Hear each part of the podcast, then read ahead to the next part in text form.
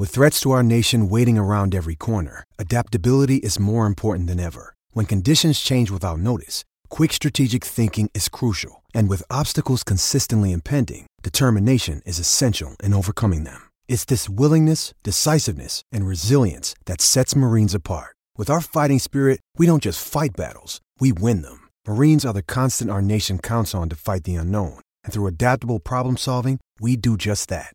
Learn more at marines.com. Divisional record number. The spacecraft was oval shape on top and underneath like a large pancake blown up. Benvenuti a la 13ª puntata di Ervi Smara, il podcast di pallacanestro NBA della famiglia di Fenomeno. Io sono Dario Vismara. Mancano poco più di 10 giorni alla fine della regular season. Vedo lo striscione del traguardo per recuperare almeno un minimo di ore di sonno, e mentre a Est fanno a gara a chi vuole evitare le prime due posizioni per non rischiare di trovarsi Kevin Durant a casa al primo turno dei playoff, oggi volevo parlare della squadra che ormai da 3 anni, arrivati più o meno a questo punto della stagione, quindi a un paio di settimane da quando inizia i playoff e tutte le cose, mi ritrovo a guardarle e a dire: ma sai che se beccano 2 settimane giuste questi qua possono battere chiunque? Sto parlando dei Dallas Mavericks, e oggi per parlarne abbiamo il Luka Doncicciologo più famoso d'Italia, nonché tifoso acquisito dei Mavericks, e un uomo che per metà è fatto di pallacanestro e per l'altra metà è fatta di cinema. Diamo quindi il benvenuto a Michele "Michi" Pettene. Ciao a tutti, onoratissimo di questo invito. Boss Vismara, grazie. Da quanto tempo è che oramai segui Luka Dončić ogni singola partita che gioca in maniera professionale? Da quando è esordito in Eurolega, direi. Quindi 2015. Quindi stiamo parlando del 2015? Esatto. 2015-2016, sei ormai nel tuo 7° anno di vita insieme a Luka Dončić. Allora ti faccio subito una domanda che in realtà me l'ho segnato per dopo, ma ce l'avevo lì sulla punta della lingua, e quindi iniziamo subito ad aprire l'argomento. Arrivati al 7° anno di convivenza dell'esperienza Doncic, se siamo più o meno arrivati a dove pensavi che saremmo arrivati? Cioè, ti aspettavi di più, di meno? Ti aspettavi che al 7° anno della carriera di Doncic saremmo stati a questo punto qua, oppure è andato oltre? Allora, io ho un flash assurdo che ricordo sempre con un addetto ai lavori italiano che lavora con i Brooklyn Nets, che è Simone Casali. Ci parlavamo la notte prima del draft di Luka e ci eravamo detti entrambi, eravamo d'accordissimi sul fatto che ci aspettavamo da lui quasi da subito, a livello diciamo di voti, 9-9-9 in termini di punti, assist e rimbalzi, per stare sulle statistiche quelle basilari. Ecco, direi che ha ecceduto quei 9-9-9 ed è quasi diciamo un 10-10-10, se facciamo 9,5, ma solo perché ha i classici limiti del 23enne appena compiuti. Quindi diciamo siamo già ben noti, però stiamo parlando comunque di un giocatore di cui da 2 anni ormai si dice che è destinato a vincere l'MVP, è primo quintetto l'NBA da 2 stagioni, sicuramente la scorsa l'ha fatto, penso anche quella precedente, corretto. E stiamo parlando di una superstar assoluta, è una delle facce della Lega per i decenni a venire. Eppure io adesso, quando ho scritto il pezzo riassuntivo del 2021, l'avevo definito un po' provocatoriamente la delusione del 2021, anche perché l'aveva finito piuttosto male con i Dallas Mavericks, ma da quando è cominciato il 2022 abbiamo visto la faccia migliore di Luka Dončić. Cioè, stiamo parlando di un giocatore che sta dominando da quando è tornato in campo. Le medie sono di quasi 30 punti, quasi 10 rimbalzi, quasi 9 assist, ma al di là di quello che fa a livello di numeri, perché i numeri li metteva su anche prima, la mia epifania di questa stagione di Doncic è stata quando ha schiacciato a rimbalzo d'attacco contro i Lakers.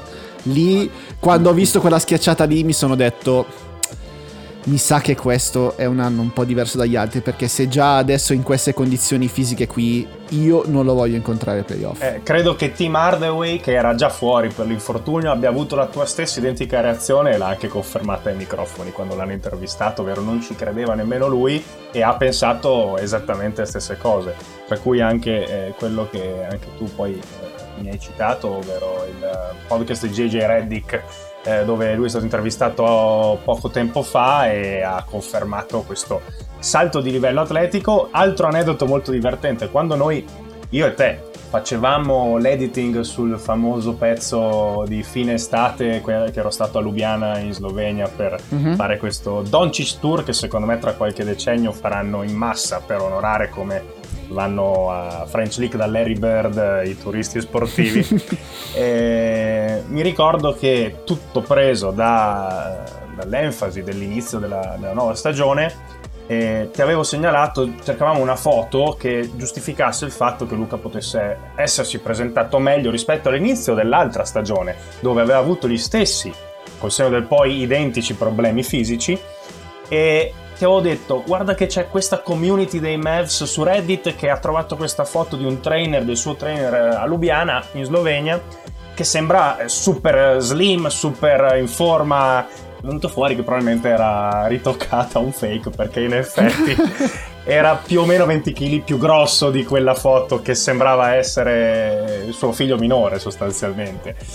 E secondo me avevi ragione tu sull'etichettarlo un po' la delusione, direi però dell'ultima parte 2021, perché i playoff dell'estate 2021 e conseguenti Olimpiadi direi che erano tutt'altro che una delusione. È una delusione per come si è presentato, per quello che doveva essere il suo ennesimo salto di livello, quando invece è rimasto, diciamo, agli stessi errori dell'anno precedente. Su questo devo dire ha deluso molto anche a me.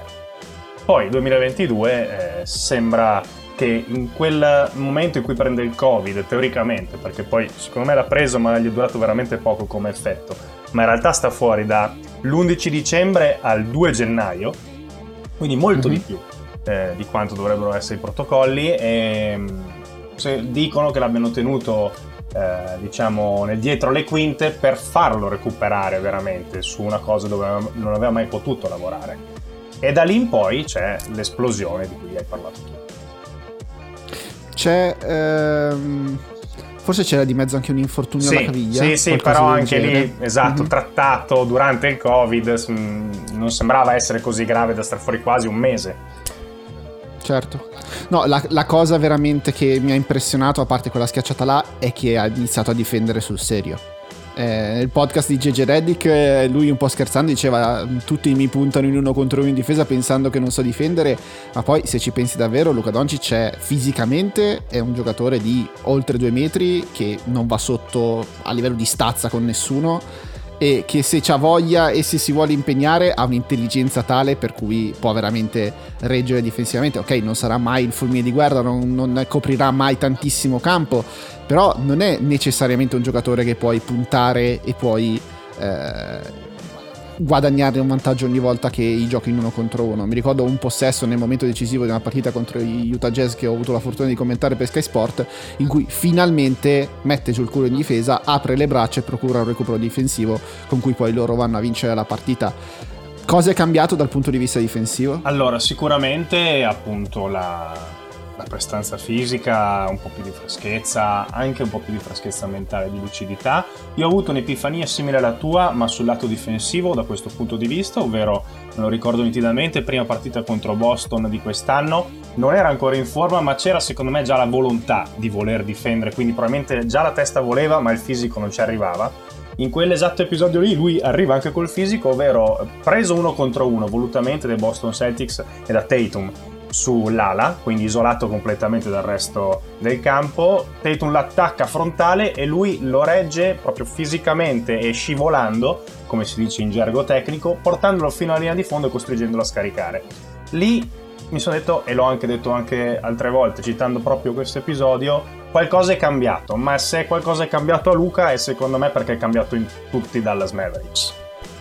Ecco, allora apriamo anche il grande capitolo del Dallas Mavericks. Io mi sono segnato un po' di dati. Su base stagionale loro hanno il 14° miglior attacco dell'NBA e la 7ª miglior difesa, ma se prendiamo solamente i dati dopo Natale, quando hanno cambiato la loro stagione, perché a Natale erano 15 vittorie e 17 sconfitte, da lì in poi sono 32 vittorie e 12 sconfitte, solamente Phoenix e Memphis hanno fatto meglio di loro in questo lasso di tempo, sono il 10° miglior attacco e la 4ª miglior difesa, considerando che partivano da un gruppo che lo scorso anno con Carlisle era 20° per rating difensivo. È evidente che la mano di Jason Kidd si sia vista soprattutto nella metacampo difensiva, perché questi Mavs sono diventati una squadra che può stare bene con chiunque. Sì, Tanti fattori, secondo me, non solo uno, anzi, alcune differenze rispetto allo scorso anno. Primo dato che voglio sempre rimarcare come, diciamo, non prioritario, ma quello che mi preme di più, ovvero rullo di tamburi: da quando KP si è infortunato il 31 dicembre ed è ritornato il 15 gennaio, hanno fatto 6 su 7, quindi 6 vittorie su 7 partite. E c'era anche Luka fuori, attenzione, in quella frangente. Quando è stato scambiato, da quando è stato scambiato, hanno fatto 19 su 26. Mm-hmm. È cambiato molto a livello di rotazioni e soprattutto di switch. I cambi sistematici sono ormai 5 su 5 su tutti i ruoli su cui difendono. Dwight Powell è diventato una componente fondamentale, e tra l'altro anche lo ringraziano molto bene in attacco, perché sta tirando, credo, con la più alta percentuale in carriera, grazie ovviamente agli assist di Luka, ma soprattutto perché è un super atleta, e non è l'unico, perché hanno dei semilunghi, li chiamo, tipo Max Kleber, il tedesco di Duisburg, che oltre a saper tirare come l'altro tedescone che dovrebbe aver fatto qualcosa a Dallas, non così bene, però è fondamentale nello scacchiere tattico offensivo, perché poi dopo in difesa ti dà tanto, perché è atletico, si sacrifica tantissimo, e questo è un altro punto in comune su tutto il supporting cast dei Mavs: si vogliono sacrificare tanto, mettono il loro corpo. Uno tra i tanti, Jalen Brunson, io adesso all'eye test te lo dico, poi non so i numeri, ma prende tantissimi sfondamenti, così come li prendeva Tim Hardaway. Poi è arrivato Reggie Bullock, che rispetto a Josh Richardson, a livello di essere un veterano, capire, metterci il fisico, sporcare i palloni, è secondo me un livello superiore. E poi rispetto all'anno scorso, Jason Kidd ha dato molto più spazio a Josh Green, che insieme a Dorian Finney-Smith vince tutte le 50-50 ball, va tantissimo a rimbalzo offensivo, porta un'energia positiva a livello difensivo insieme a Dorian Finney-Smith, che si è guadagnato il suo contrattone sul campo dopo anni e anni di crescita. E quindi secondo me le parole chiave sono sacrificio, rotazioni, sacrificare l'altezza che non hai più, con molto più atletismo e reattività sulle rotazioni, sul lato debole, sulla transition defense, dove sono fenomenali per quanto abbia visto io. E quindi ci sono tanti fattori che secondo me fanno tutti capo a quello che ha portato Jason Kidd come mentalità e freschezza, anche come cambio di chimica, perché l'anno scorso qualcosa si era rovinato. Decisamente sì, poi anche, diciamo, quello che è uscito specialmente da parte di KP. Come si chiama? Tim McMahon, sì. Tim McMahon di ESPN era uscito con un pezzo in cui si faceva capire sostanzialmente che i rapporti del triumvirato Doncic, Porzingis, Carlisle erano ai minimi termini. Poi un po' Doncic e Porzingis hanno camuffato, ma Carlisle e Doncic non si potevano vedere già da un po'. E non è un caso che alla fine di tre l'unico che si è rimasto dopo un anno è sicuramente Doncic, a cui attorno hanno costruito una squadra che ha molto più senso rispetto a quella che avevano costruito nella passata stagione. Io mi ricordo che ai playoff della passata stagione Marjanović partiva titolare per questa squadra ed erano costretti a giocare zona 2-3 in difesa dal primo minuto contro i Clippers, perché non sapevano come arrabattarsi e come accoppiarsi contro di loro. Dovessero riprenderli oggi, hanno una strutturazione difensiva molto più solida grazie alla presenza di due come Bullock e come Dorian Finney-Smith in ala, e come dicevi tu, con Dwight Powell o Maxi Kleber da 5 possono cambiare su 5 ruoli, ed è una difesa finalmente moderna. Con Porzingis comunque non potevi evitare che giocasse, perché comunque un giocatore di quel pedigree, un giocatore di quel contratto, dovevi per forza tenerlo in campo a livello di playoff, ed era un problema nei minuti in cui non lo tenevi in campo, ma era evidentemente un pesce fuor d'acqua dal punto di vista tecnico, sia in attacco che in difesa, anche perché in attacco erano veramente monotematici, cioè era veramente solo ed esclusivamente pick and roll centrale per Luka Dončić, e tiro dai 9 di Porzingis, tra l'altro un 7 piedi che fa solo quello. Sì, perché non potevi metterlo da nessun'altra parte, non puniva un singolo mismatch che ce ne fosse uno.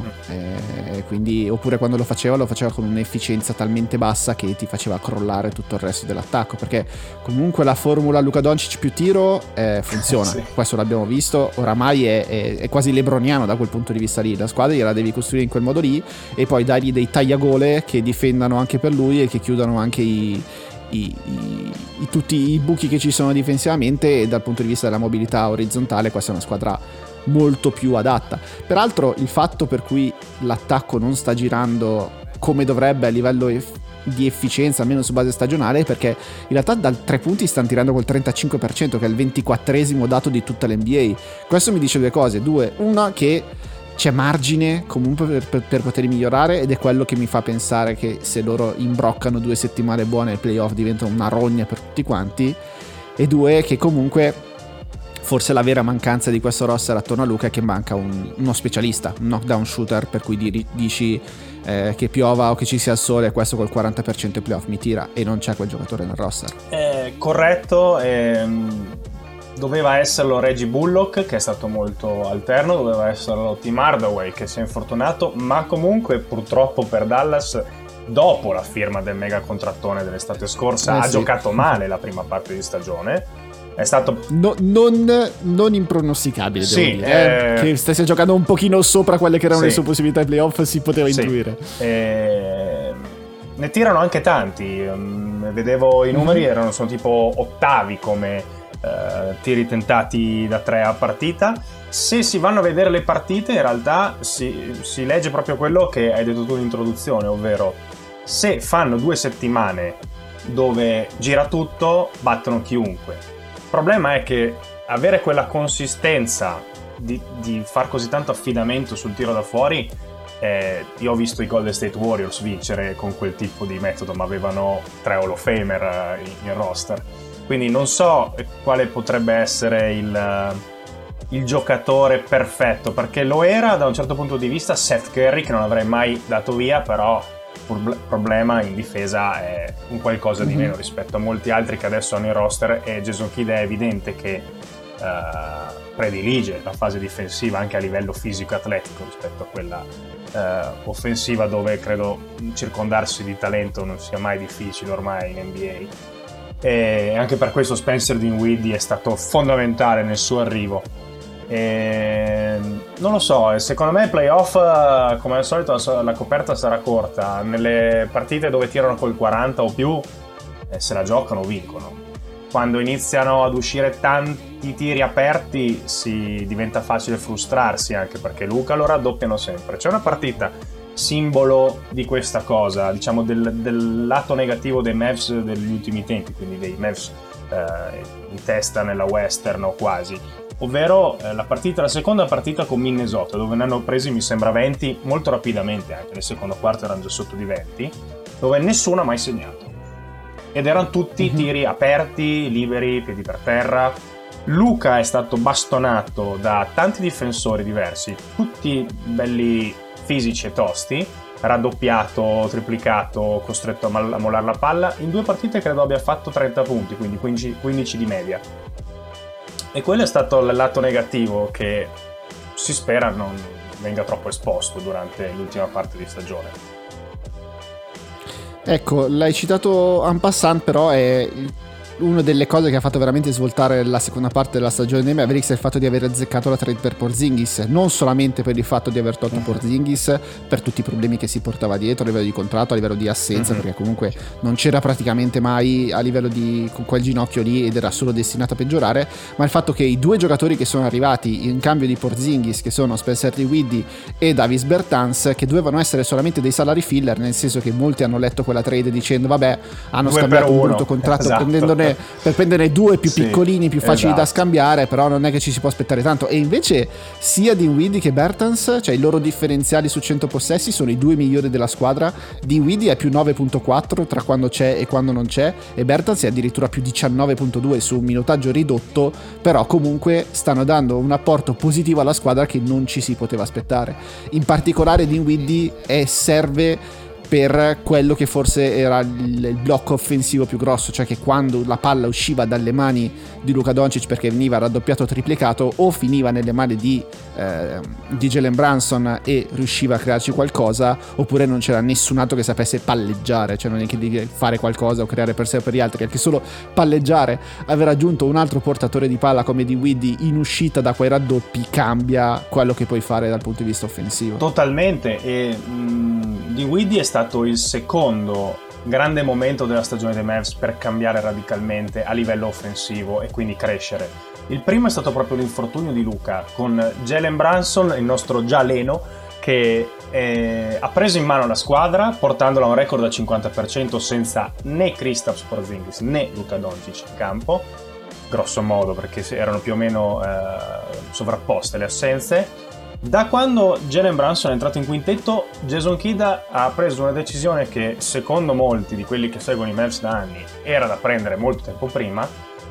Altro rullo di tamburi, hanno scoperto che con Brunson in campo alleggeriscono tantissimo il peso e lo usage rate di Luka, ampliano il campo, riescono a creare di più e, secondo grande momento, la trade, tirano via un peso morto come Porzingis anche a livello di chimica, portano freschezza e un talento che a me piaceva tantissimo anche prima di andare a Washington, poi dopo si era un po' perso, un po' infortunato, un po' non aveva voglia, come Spencer Dinwiddie. E terzo rullo di tamburi, hanno riscoperto che alleggerendo ancora di più il carico offensivo di Luka e portandolo anche più volte a giocare attivamente senza palla, oppure ad avere degli scarichi molto più qualitativi in termini di creazione dal palleggio, è che si gira molto meglio. Ne è la prova che 2 buzzer beater consecutivi li ha fatti proprio Spencer Dinwiddie, uno su assist di Dorian Finney-Smith e uno su assist di Luka Dončić contro il famoso contro Boston allo scadere.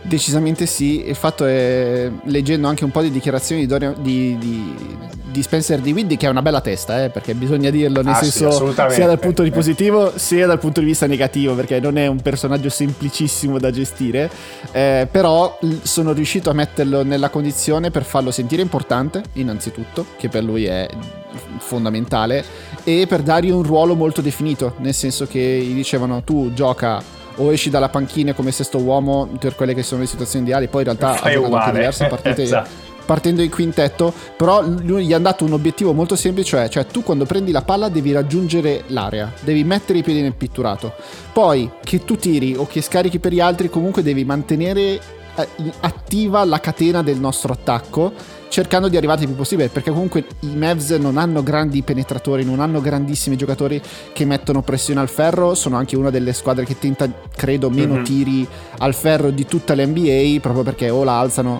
per Dwight Powell oppure non riescono a crearne tantissimo. Anche Luka è un giocatore che preferisce arrivare, oppure se arriva al ferro e dopo aver fatto saltare tutta la difesa con le sue finte di corpo, che sono incredibili una volta che ci arriva. Però sì, ha sicuramente cambiato. C'è un altro dato che forse è quello più sorprendente di tutta la stagione dei Mavericks, che per come sono costruiti ti aspetteresti che senza Doncic sono una squadra che crolla completamente, come era poi in realtà lo scorso anno, e invece il differenziale su 100 possessi è di meno 3.4 con lui in campo, cioè i Mavs vanno peggio con Doncic in campo rispetto a quando non c'è, che non è un dato da leggere per dire allora Doncic fa schifo, non è quello il senso. Il senso è una squadra costruita in modo tale che può resistere anche senza Doncic. Ora, togli Doncic dai Mavs e possono superare il primo turno di playoff a Ovest? No, mai nella vita. Però non perdono, o almeno non vanno sotto così tanto nei minuti in cui Doncic è fuori dal campo, e questo a livello di playoff fa tutta la differenza del mondo. Assolutamente, se si guardano le partite dei Mavs si vedono proprio delle costanti, dei trend lungo tutta la partita e lungo tutto l'ultimo pezzo di stagione, ovvero dall'All-Star Game ad oggi. Primo quarto credo Luka sia il miglior realizzatore di tutta l'NBA, anche perché ovviamente sarà dimagrito, ma rimangono sempre 110 kg di un bianco che non ha mai allenato troppo il proprio fisico, quindi è fresco e quindi fa. E gioca anche tutti i 12 minuti, tra l'altro. Il secondo quarto diventa terreno di battaglia per Jalen Brunson e Spencer Dinwiddie, che insieme ai comprimari tengono a galla, come dici bene tu, e non vanno troppo sotto con le grandi, e invece con le altre riescono sicuramente a dire la loro e a stare in vantaggio, e poi dopo ovviamente si arriva al quarto, dove se si è in partita ci sono sia Jalen Brunson che Spencer Dinwiddie che Luka Dončić, e quindi ci sono tre guardie con la palla in mano che sanno cosa farne, e sanno cosa farne credo sia una delle cose più importanti per loro, ovvero lo sanno fare a un livello di decision making molto alto. Anche Jalen Brunson è pazzesco a livello di decisioni prese, di reattività e rapidità di pensiero, quindi su questo hanno fatto un gran colpo nel rivoluzionare il roster e la rotazione. L'unico dubbio che mi rimane è forse sempre quello dal punto di vista fisico, cioè riescono a fare in modo che Doncic non arrivi completamente spompo all'ultimo quarto, come è accaduto in realtà lo scorso anno, perché poi in realtà se andiamo a vedere i playoff dell'anno scorso, innanzitutto negli ultimi due anni hanno perso sempre contro i Clippers, che sono una squadra particolarmente ossica per loro, perché hanno tanti difensori con le dimensioni buone per stare insieme a Luka. Sì. Hanno tanti giocatori che potevano stare insieme a Luka, a partire da Paul George e Kawhi Leonard, che insomma non sono esattamente i due clienti più semplici da poter attaccare. È uno dei gemelli anche, perché è quello con cui ha più beef di solito.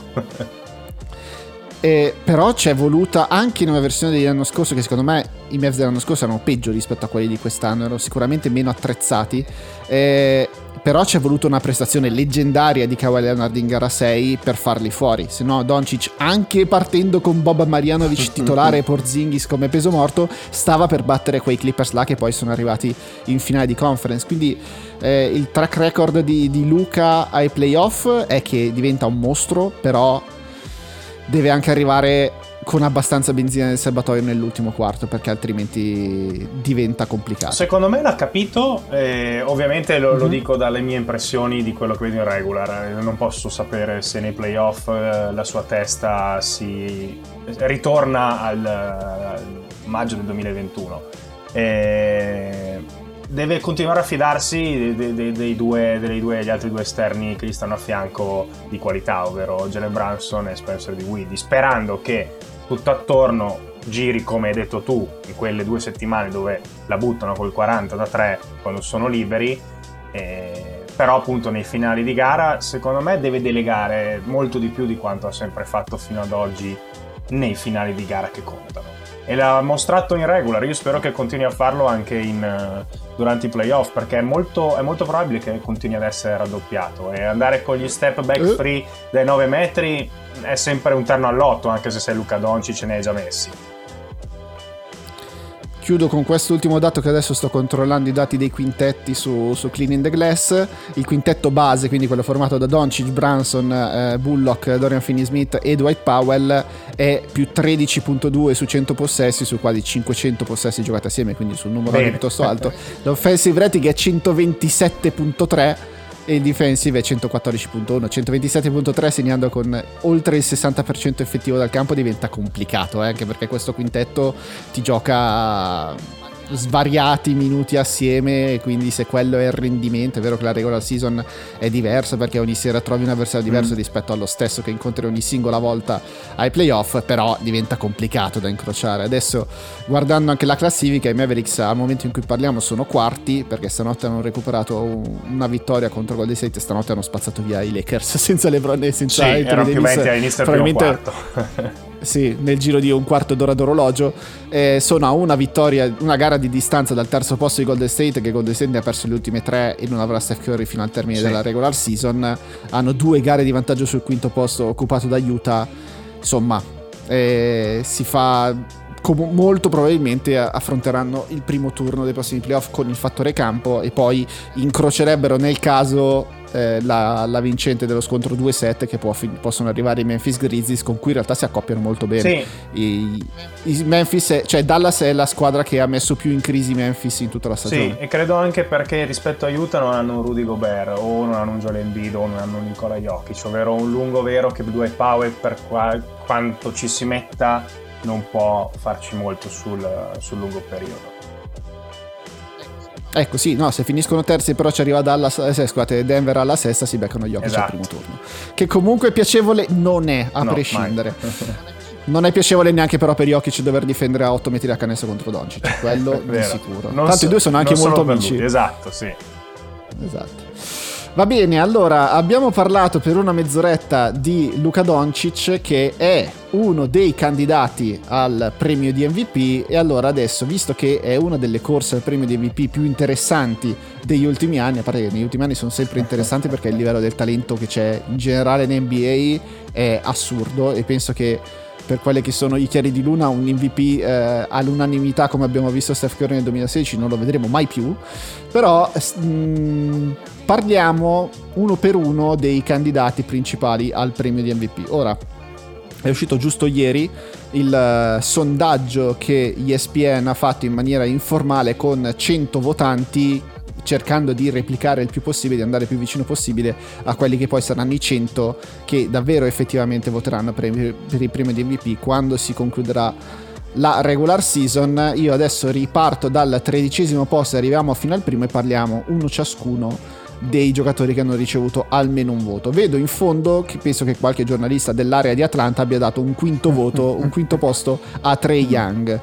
Visto che siamo in tema Luka Dončić e i due rimarranno legati per il resto delle loro vite, tu avresti dato questo voto a Trae Young? Se fossi un abitante di Atlanta, sì. Nel senso, okay, ci sta proprio per solo per quel motivo lì. No, io sono abbastanza... sono un po' dispiaciuto, anche perché questo paragone che dici tu era bello da portare avanti nelle due carriere. Al momento ovviamente siamo a due livelli differenti e purtroppo è anche a un livello differente Atlanta, cioè come sviluppo rispetto a quanto fare con Trae Young come leader. Anche perché è una delle delusioni per quanto mi riguarda di questa stagione di Atlanta Hawks. È vero che le finali di conference conquistate l'anno scorso erano più un demerito dei Philadelphia 76ers che non un merito loro, però comunque essere noni o decimi a est come sono in questo momento mi fa pensare che qualcosa lì sia destinato a cambiare, anche perché poi quest'estate li hanno pagati tutti quanti, però il rendimento proprio non c'è stato, sono sempre stati una squadra da 50% per tutta la stagione e offensivamente sono una squadra che va dove li porta Trae Young, ma poi difensivamente non hanno i mezzi per poter reggere. Sono molto curioso, so che è l'ultimo, però magari gli altri sintetizziamo, però cosa ne pensi di Trae Young in questo momento della sua carriera? È uno spettacolare giocatore offensivo, perché comunque ce ne sono pochi più divertenti di lui quando Trae Young è acceso, però sull'impatto che ha realmente sulle vittorie, sull'impatto che ha sulle vittorie della sua squadra, per quanto ti toglie a livello difensivo, non solamente perché, anche perché è un difensore disinteressato, questo bisogna sempre metterlo. È vero che in attacco gli viene chiesto così tanto che si può quasi giustificare, però dietro è veramente un casellante, e anche a livello fisicamente, anche se fosse sempre concentrato al 100%, sicuramente potrebbe fare meglio di così, però non so quanto meglio di così può fare, perché comunque le dimensioni sono proprio quelle e nel matchup sbagliato lo paghi sempre, perché se lo metti dentro in tutti i pick and roll è difficile costruire una difesa competente attorno a lui. Concordo. Al 12° posto ha recuperato 3 quinti voti DeMar DeRozan, che in realtà l'ultima volta che era stato fatto questo sondaggio in realtà era 7° in classifica. Lui ha vissuto un mese di febbraio completamente fuori di testa, in cui ha avuto una striscia di 8 partite consecutive con 35 punti segnati e il 50%, poi comprensibilmente è calato un po' di rendimento, adesso è tornato un po' su, anche stanotte ne ha fatti 32 contro gli Washington Wizards, però diciamo il momento DeRozan di questa stagione è un po' passato, mi viene da dire. Sì, ce li ha questi schizzi, nel senso che non è la prima volta nella sua carriera che parliamo di momenti DeRozan che durano, si sostengono per un periodo e poi si sgonfiano tanto con la stessa rapidità con cui si erano gonfiati. Tipo mi ricordo quando ti ricordi quando era ancora a Toronto e tutti iniziavano a parlare DeRozan è diventato un tiratore dal 40 da 3 incredibile, no? O era a San Antonio, no, anche solo che aveva cominciato a tirare da 3. Non mi ricordo, no, il fatto solo che avesse cominciato a tirare da 3 era una notizia, non solo che segnasse ma anche solo tentare. Adesso i suoi dati ci dicono che il 70% dei suoi tiri sono tiri dalla media distanza, che è sempre stato assoluto È sempre stato, ma quest'anno è veramente quasi un'installazione artistica, cioè è lui che cerca di il più possibile di dimostrare che il tiro dalla media distanza, e gli stanno anche entrando con percentuali tali da giustificarne. Se i Chicago Bulls sono ancora lì arrabattandosi in qualche modo al quinto posto con tutti i problemi di infortuni che hanno avuto, portandosi dietro la zavorra Vucevic, che quest'anno ha avuto un rendimento orribile per quanto mi riguarda, e il fatto che comunque Zach LaVine sta giocando su un ginocchio che si gonfia ogni 5 minuti sostanzialmente perché non è a posto, e con Lonzo Ball che è stato fuori tutto il tempo che è stato fuori, Caruso che è stato tirato giù e si è spaccato quando Grayson Allen ha fatto quella porcata. Insomma, se i Bulls sono ancora lì e rischiano di chiudere al quinto posto, grande merito di DeRozan, quindi sicuramente una menzione se la merita, però mi sembra che il resto del gruppone lo abbia lasciato un po' indietro. Sì, giusto che sia infatti a quelle altezze, ecco. Certo. All'11° posto ha guadagnato qualche voto anche LeBron James dei Los Angeles Lakers. Tale LeBron James che a 39 anni di età rischia di finire come capocannoniere NBA. Ci dovremmo stare qua probabilmente 6 anni per poter discutere di nuovo della stagione di LeBron e della stagione dei Lakers soprattutto, perché povero sì. LeBron non ha mollato un colpo in realtà. Non ha mollato un colpo dal punto di vista realizzativo, sì. Dal punto di vista dell'impatto e dell'impegno soprattutto difensivo. Era questa scorato, stagione l'ha data sì, su sì. Diciamo che c'è un obiettivo là bello grosso davanti, che è quello di diventare il miglior realizzatore di tutti i tempi. Mancano una 50 malcontata di partite continuando a questo ritmo qua, che va bene è un ritmo altissimo, però comunque sta dimostrando di poterlo tenere, e però anche per quelle che sono le prospettive future dei Lakers non so per quanto ancora puoi contare su questo LeBron. Detto questo, la stagione dal punto di vista individuale non potevi sperare in molto di più, magari un pochino di salute in più, ma quando c'è stato è stato l'unico motivo per cui i Lakers avevano una singola possibilità di vincere le partite. Sì, verissimo, e aggiungo a tutto questo non poteva andare peggio, invece sì, LeBron James si è preso anche un premio fuori dal campo che ha affossato un po' la sua credibilità artistica, ovvero è stato premiato come peggior attore protagonista nei famosi Razzie Awards, i 42esimi Razzie Awards, se si voleva parlare un minimo di cinema l'abbiamo fatto, per la sua interpretazione in Space Jam 2. Vabbè. Allora, io non l'ho visto Space Jam 2, ma già il fatto che tu lo definisci cinema, cosa mi deve dire? Perché quello che mi ho letto è orribile. Ah, ok. È passato era il massimo cui poteva puntare.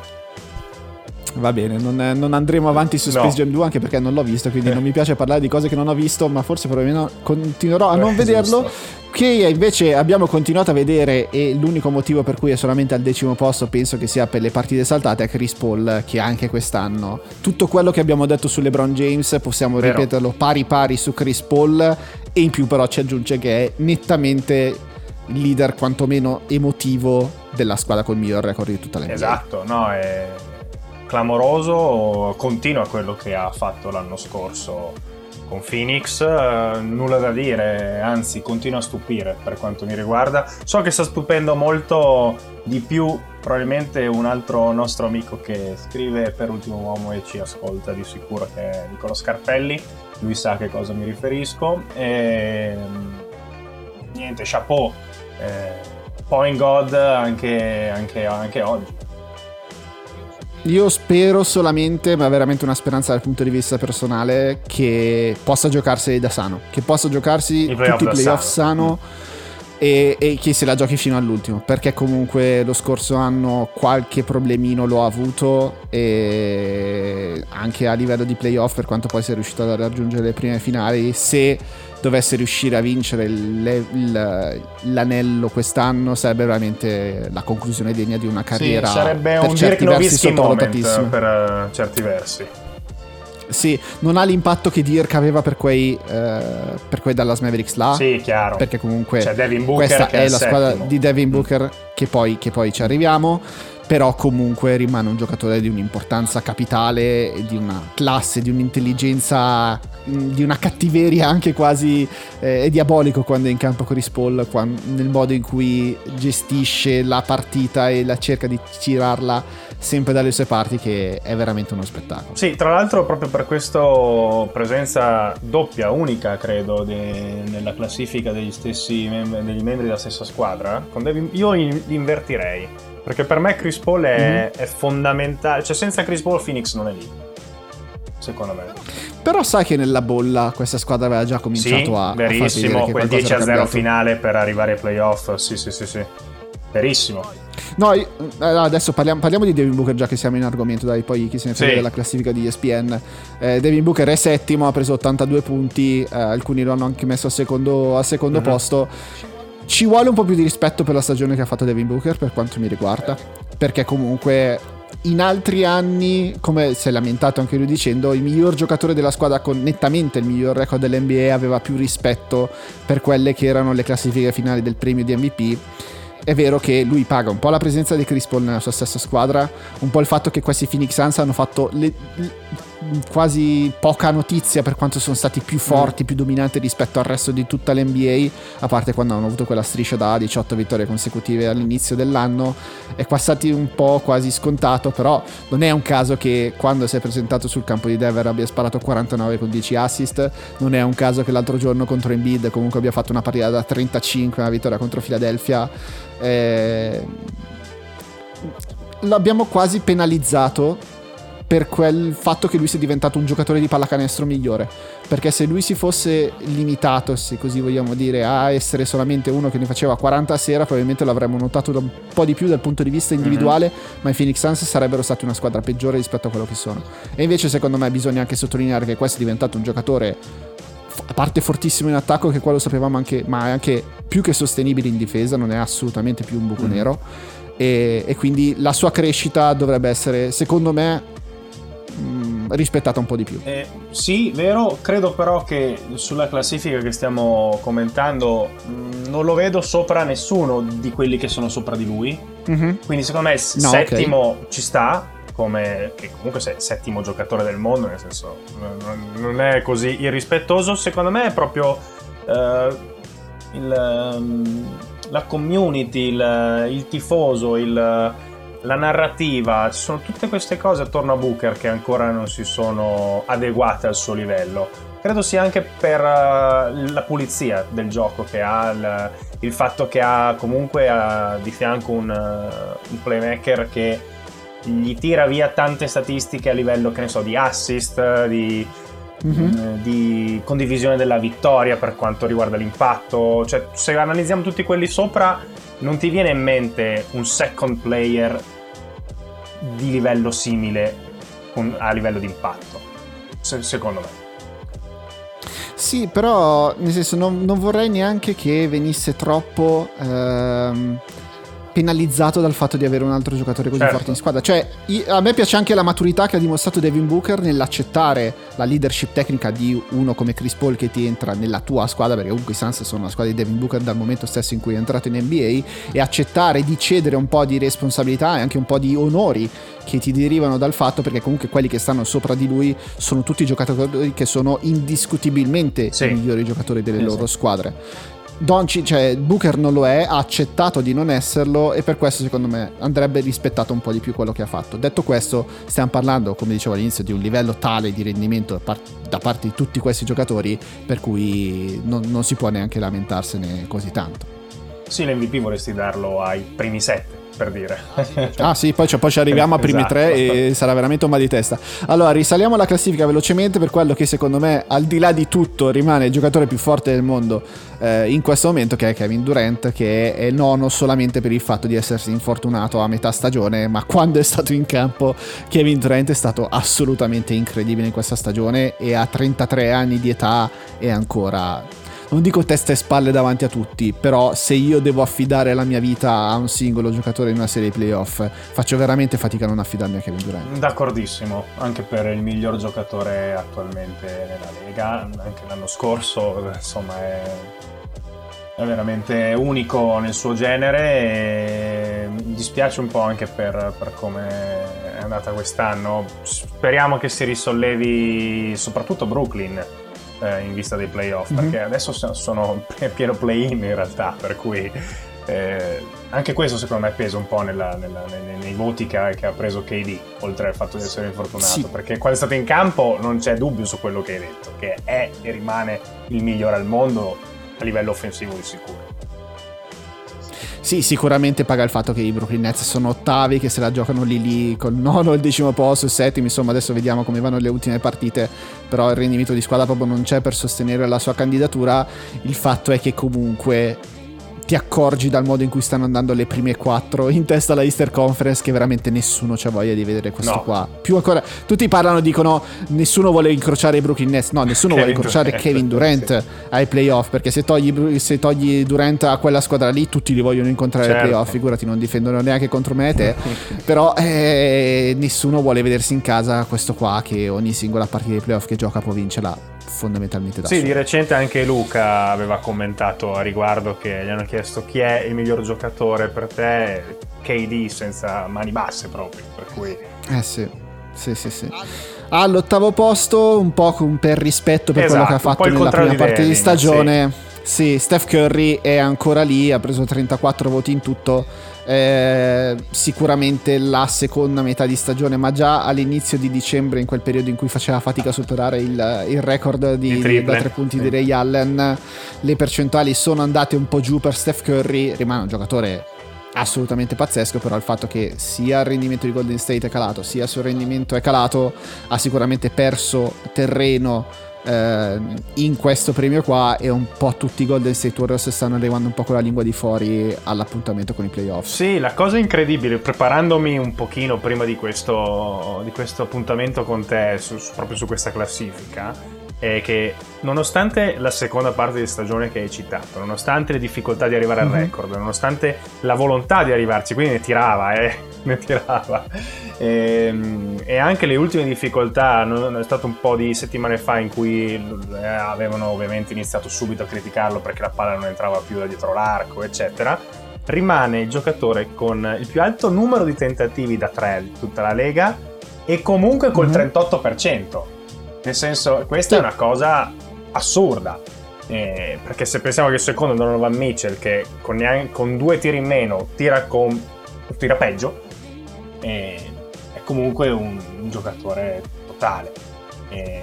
Il fatto che sembra un down year per Steph Curry, perché in carriera non è mai andato sotto il 40% da 3 che è assurdo, e stiamo parlando comunque di un giocatore che l'anno prossimo compirà 34 anni, non è proprio esattamente di primissimo pelo, ed è un giocatore di 1,80 m per forse 80 kg bagnato, quindi anche dal punto di vista fisico, e da quando se n'è andato Kevin Durant e poi si è fatto male Klay Thompson e tutto il resto, la mole di lavoro, la quantità di responsabilità offensive che c'ha sulle spalle è incalcolabile quasi, cioè gli occhi di tutti gli avversari addosso, ogni singolo passo che fa in campo viene picchiato dal primo all'ultimo minuto quando si muove lontano dal pallone, e si muove incessantemente. Insomma, di tutte le cose di Steph Curry ne abbiamo parlato anche con Andrea Bertrama nella puntata in cui abbiamo fatto solamente su di lui, non sto a dilungarmi oltre. Resta un giocatore assolutamente unico e iconico di questa era di pallacanestro. Ci sta comunque che sia scivolato un po'. E anche perché Golden State sta perdendo un po' troppo rispetto al previsto. Sì, anche l'infortunio di Draymond Green per loro non ha fatto bene, e il modo in cui è rientrato Draymond Green non ha fatto bene comunque. Non è bellissimo, ecco, mettiamola così. Allora, di Devin Booker abbiamo già parlato, di Luka Dončić direi che non abbiamo molto altro da aggiungere, se non che prima o poi tutto questo sarà suo, nel senso che prima alla fine della sua carriera voglio sperare che un premio di MVP gli venga dato. Saliamo in top 5 dove c'è Jason Tatum dei Boston Celtics con 93 punti appena davanti a Dončić. Anche qui stiamo parlando del giocatore che nella seconda parte se si votasse solamente per la seconda metà di stagione, se la giocherebbe con Luka. Se la giocherebbe davvero per il premio di miglior giocatore in assoluto, perché comunque il rendimento che ha avuto e il modo in cui ha trascinato tutti i Boston Celtics dietro di sé nella seconda parte di stagione è stato assolutamente incredibile. Ha fatto il salto più difficile che c'è da fare in assoluto in NBA per la carriera di un giocatore, cioè quello da all-star a assoluta superstar. Niente da dire su Tatum, anzi a me piace tantissimo anche per l'impatto difensivo, per come è fisicamente, rispetto a magari altri giocatori. I primi tre sono tutti lungaccioni e Jason Tatum è uno dei primi difensori sul perimetro che riesce anche ad avere un impatto incredibile a livello offensivo. Ecco, quello che mi piace sottolineare di Tatum è il lavoro che fa lontano dalla palla in difesa. Sì. Quando lo metti sulla linea secondaria ci sono dei momenti, delle rotazioni che fa dal lato debole che ti sembra quasi LeBron James. LeBron James del suo prime, cioè copre una quantità di campo. È vero che non è così verticale come era LeBron perché era una belva atletica. No, però è iperattivo. Ci siamo quasi dimenticati. Sì. È iperattivo, legge tutto con anticipo, copre veramente una quantità di campo disumana con quelle braccia, con quel corpo. E uno dei segreti della difesa dei Boston Celtics è anche per il rendimento che ha aumentato Tatum in queste letture. Sì, la cosa incredibile è che addirittura puoi vedere su quell'azione che dici tu, dove lui è in difesa sul lato debole, puoi già vedere la schiacciata che arriverà di Tatum su questo tipo di reazione. Incredibile.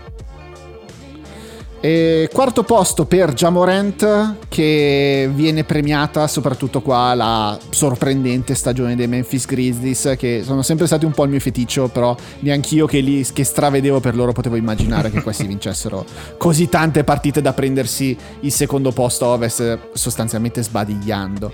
E sulla candidatura di Morant forse pesano soprattutto due cose: il fatto che non ha giocato tantissimo, nel senso che dei giocatori di questi ha giocato solamente 56 partite in tutto, che comunque non arrivare neanche a 60, adesso vediamo, non so se la sua stagione è stata già, la sua regular season è già stata definita come finita, però siamo lì sostanzialmente perché ha un problema al ginocchio che non riesce a sistemare già da un po'. E soprattutto c'è anche il fatto che la sua squadra comunque vola quando lui non è in campo, che diciamo fa decadere un po' l'aggettivo valuable di quando parli. Poi per il resto è stato una folgore su questa stagione quello che ha fatto Ja Morant. Ogni volta che è sceso in campo è stato assurdo, veramente assurdo. Dico solo che per uomo immagine della NBA quest'anno è Morant, senza ombra di dubbio. Come volto nuovo da mettere, sì sicuramente. Se stiamo parlando di un giocatore anche qui di 1,80 m forse e 80 kg molto forse, che è il miglior realizzatore in area di tutta l'NBA, cioè non è iversonesco da questo punto di vista qua, e non ho usato questo aggettivo a caso perché so che sei tuo ospite. Grazie, concordo tra l'altro. Va bene, saliamo in top 3 e parliamo veramente di quelli ciccioni, cioè di quelli che dei 100 voti hanno preso tutti, esatto, 100, tutti 100. Quanti sono stati votati almeno una volta.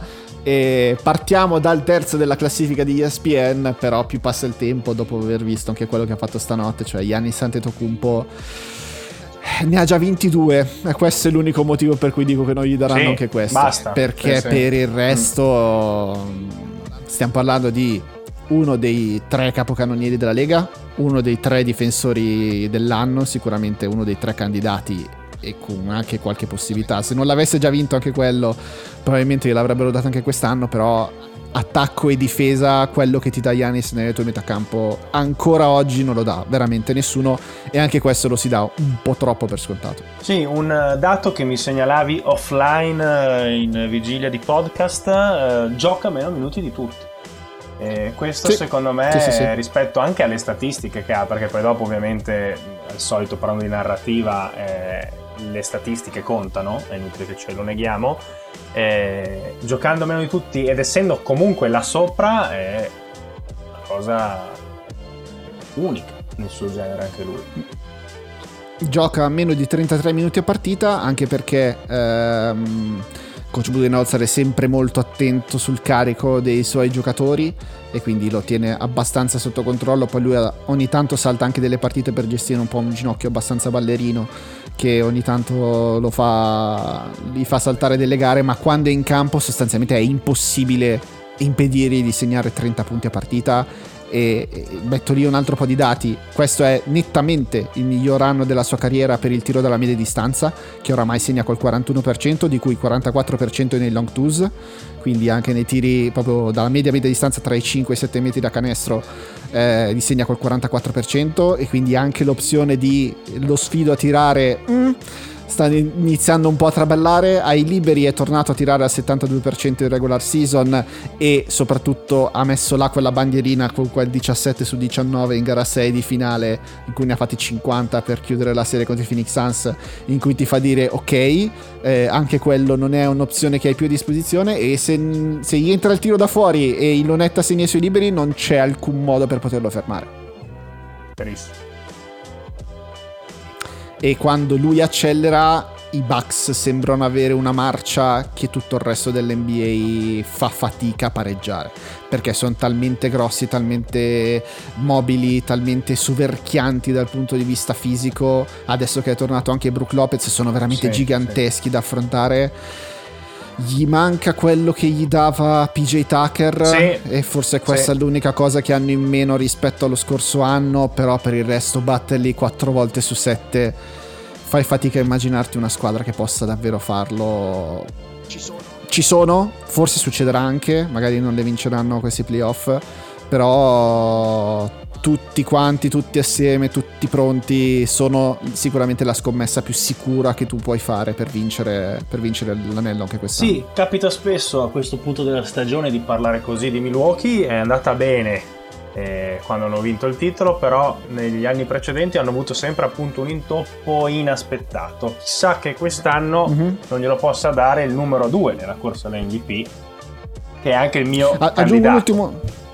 Aggiungo l'ultimo dato giusto per chiudere il capitolo Antetokounmpo. Gli avversari contro di lui al ferro tirano col 53%. Siamo a livelli Rudy Gobert, Robert Williams. Sempre per il miglior difensore dell'anno, anche il miglior rim protector della Lega. Detto questo, Joel Embiid, se non vince il premio di MVP quest'anno, in cui è stato anche abbastanza sano, perché stiamo parlando di un giocatore che ha giocato già 62 partite, diciamo che se non lo vince quest'anno non so cos'altro possa inventarsi per vincere il premio di MVP, perché è nettamente nel suo miglior anno della carriera, il record di squadra è sostenibile, i Philadelphia 76ers hanno un calendario per il finale della stagione facilissimo, quindi rischiano anche di chiudere al primo posto nella Eastern Conference, e se chiudono al primo posto secondo me Embiid ha abbastanza armi per poterlo vincere. Sì, anche perché gli altri due candidati principali sono due che hanno già vinto il premio, e quindi a maggior ragione per il solito discorso di premiare chi, non so per quale ragione logica non c'è, però per darlo a chi non l'ha mai vinto. Joel è anche il mio candidato numero 1, nonché per quello che sta facendo sul campo, anche se mi rimane comunque questa sensazione antipatica di non so se arroganza, strafottenza, menefreghismo tutto insieme, che viene fuori da ogni singola inquadratura in primo piano sul suo volto, che faccia una piroetta e segni da 3 con una facilità disarmante, o che invece venga chiamato, perché spesso lo beccano a fare infrazione di passi su alcune partenze dove lui non è d'accordo, la faccia è sempre quella. Quindi diciamo che sul futuro e sul presente e sul playoff comunque ho ancora dubbi per Philadelphia e Beat. Sull'MVP no, invece. Sì, dal punto di vista individuale la sua stagione è molto migliore rispetto a quella dei Philadelphia 76ers, al netto del fatto che bisogna sempre sottolineare, e molto del suo case, diciamo, per vincere l'MVP si basa sul fatto che ha dovuto giocare mezza stagione senza Ben Simmons, che comunque lo scorso anno ce ne siamo ormai dimenticati perché non vediamo Ben Simmons in campo da più di un anno, però era comunque un terzo quintetto dell'NBA, top 3 candidato a premio di difensore dell'anno e All-Star senza neanche cominciare a parlarne. Cioè la stagione dello scorso anno era uno che in campo aveva veramente un impatto difensivo e offensivo di un certo livello, ed Embiid ha dovuto farne a meno letteralmente zero. Però il fatto è che diciamo l'ingresso in squadra di James Harden non gli ha dato quella spinta, non ha dato alla squadra quella spinta che forse gli serviva per chiudere il discorso della vittoria dell'MVP di quest'anno, e hanno perso un po' troppe partite contro dirette avversarie. Cioè ha perso recentemente contro Denver, ha perso recentemente contro Phoenix e ha perso questa notte contro Milwaukee, quindi messe uno in fila all'altro. Non so quanto peseranno poi davvero, perché poi non hanno perso per colpa di Embiid, però comunque quelle partite le hanno perse in scontri diretti contro tanti candidati per il titolo, e quindi forse un po' qualche remora per qualche votante uscirà fuori. Detto questo, dal punto di vista del clutch stiamo parlando di un giocatore che tira col 46% da tre punti in the clutch e sarebbe un centro che tutte le persone che lo hanno visto dal vivo, io non ho avuto l'opportunità purtroppo ancora nella mia vita, però tutte le persone che l'hanno visto sono tornate a dirmi: Dario, tu non hai idea veramente di quanto è grosso questo qua, è l'essere umano più grosso che io abbia mai visto, e tira di tutti i candidati MVP adesso qua la tabella di Basketball Reference davanti, solamente Devin Booker tira meglio di lui da tre, è meglio di tutti gli altri, meglio di Jokic, meglio di Chris Paul, meglio di Doncic, meglio di Morant, meglio di Harden. Lui tira col 36.4% a tre punti e solamente Devin Booker è al 38%, anche Tatum in realtà di questi è attorno al 38%, però oltre a tutto il resto che fa, perché stiamo parlando del giocatore in post più inarrestabile probabilmente della Lega, e anche di una versatilità offensiva e difensiva eccezionale, perché è vero che è uno che in una situazione non è che puoi chiedergli di giocare, di cambiare su tutti i blocchi sempre, però una volta che provano ad andare in area contro di lui con le scarpe allacciate in area si oscura la vallata. Sì, la cosa incredibile è che sembra che non abbia ancora raggiunto il suo ceiling, soprattutto per come usa la cattiveria agonistica che potrebbe usare per chiudere proprio tutti i discorsi. Quindi chapeau anche per Embiid, stiamo parlando sempre di comunque un giocatore che ha 27-28 anni in più. No, siamo assolutamente al picco della carriera. È arrivato anche al picco della carriera il giocatore che secondo il sondaggio di ESPN si ripeterà come MVP della regular season. Stiamo parlando di Nikola Jokic, per cui oramai arrivati a questo punto, dopo tutto quello che abbiamo visto negli ultimi 3 anni, ci metto dentro anche la bolla perché è l'unico momento in cui ha avuto una squadra competitiva attorno e l'ha portata comunque in finale di conference, non si possono più avere dubbi su Jokic, non si possono più avere dubbi sul suo impatto, non si possono più avere dubbi sulla sua costanza di rendimento che è assolutamente irreale. E anche se è primo in tutte le statistiche avanzate, ma se anche non credete nelle statistiche avanzate e tutto il resto, sono 26 punti, 14 rimbalzi, 8 assist con il 58% al tiro, e non sono cifre che non sono state mai fatte da nessuno nella storia dell'NBA. Sì, Jokic se non avesse vinto l'MVP l'anno scorso sarebbe di nuovo il mio candidato numero uno, perché è irreale quello che sta facendo. Ho perso una piccola scommessa, credo, nel prossimo futuro, ovvero quando parlavo di chi avrebbe potuto succedere a Russell Westbrook in tripla doppia media in stagione, avevo citato Luka, e invece probabilmente mi dovrò rimangiare perché Jokic mi sembra destinato più di Luka a finire in tripla doppia media quando tornano gli altri due.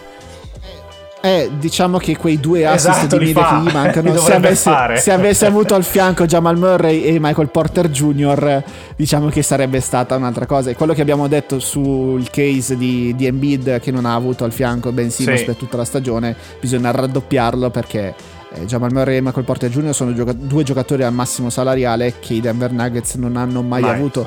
E quando si dice di tutto quanto di Jokic non si merita l'MVP quanto gli altri perché ha un record di squadra peggiore e rischia di finire sesto nella Western Conference, grazie, però non ha avuto gli altri due migliori attaccanti del roster. Il secondo miglior giocatore di Denver in attacco probabilmente è Monte Morris, siamo a questo livello qua. Verissimo.